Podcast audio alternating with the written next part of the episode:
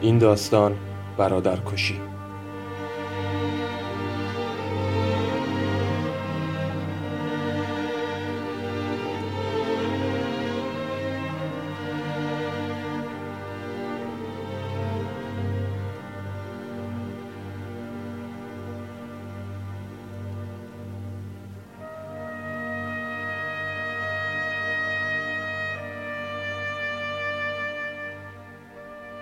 ثابت شده که قتل به شرح زیر رخ داده است.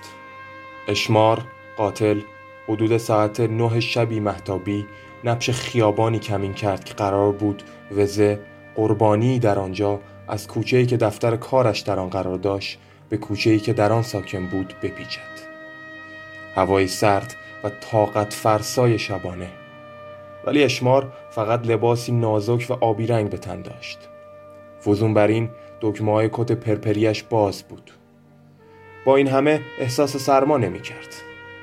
لحظه آرام و قرار نداشت. آلت قطاله خود را چیزی حد و فاصل سرنیزه و کارد آشپزخانه مدام میان مشت خود می فشرد. در نور محتاب به کارد نگاهی انداخت.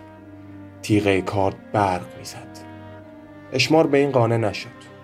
با نوک کارد به سنگ فرش خیابان چنان ضربه زد که از آن جرقه پرید. احتمالا از کرده خود احساس پشیمانی کرد. برای جبران خسارت تیغه کارد را مثل آرشه ویالون به پاشنه چکمه خود کشید. در مدتی که به جلو خم شده و روی یک پای ایستاده بود هم به صدای کارد که به پاشنه چکمهش کشیده می‌شد و هم رو به کوچه پرمخاطره گوش خوابانده بود. چه شد که شهروندی به نام پالاس که در آن نزدیکی از پنجره خانه خود در طبقه دوم این همه را می‌دید ساکت ماند. چه طبیعت شگفتی دارد انسان. پالاس بند ربط و شام را محکم به دور شکم حجیم خود گره زده بود و با یقه بالا کشیده به پایین نگاه می‌کرد و سر تکان می‌داد.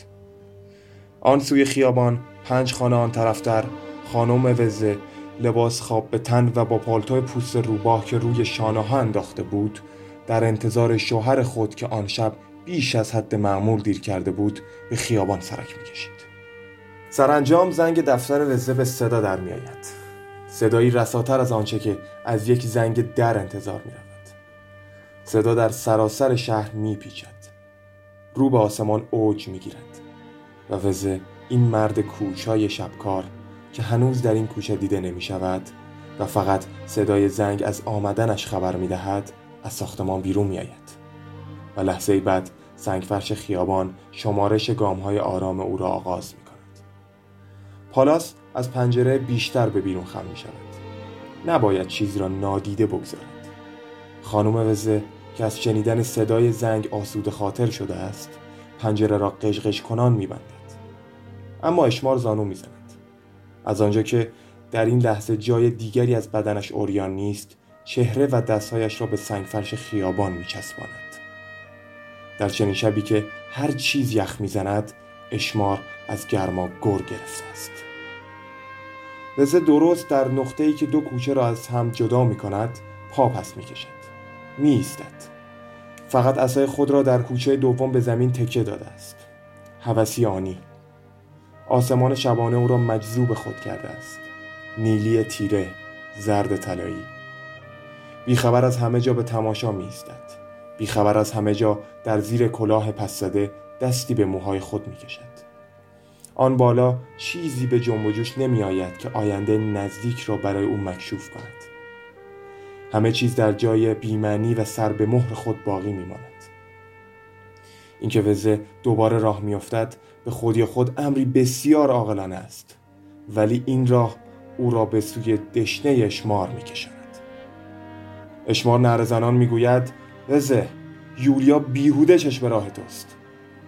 روی پنجه پا بلند می شود دست را بلند می کند و دشنه را با شدت پایین می آورد ضربه سمت راست گلو ضربه سمت چپ و ضربه سوم محکم به شکم.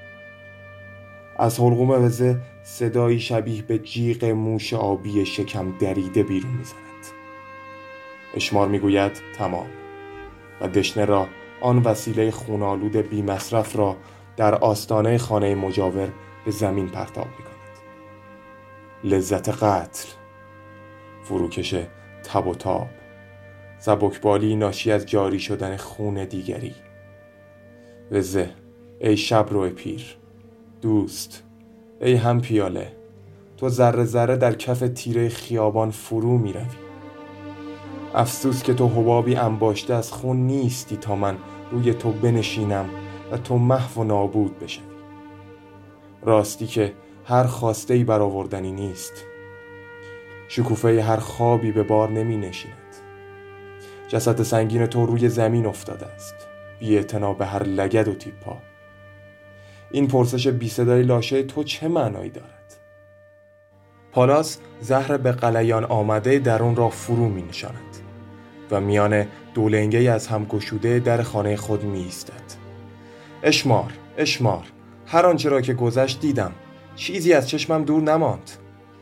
پالاس و اشمار برانداز کنان رو در روی هم می ایستند. پالاس ارضا می شود. اشمار راه به جایی نمی برد.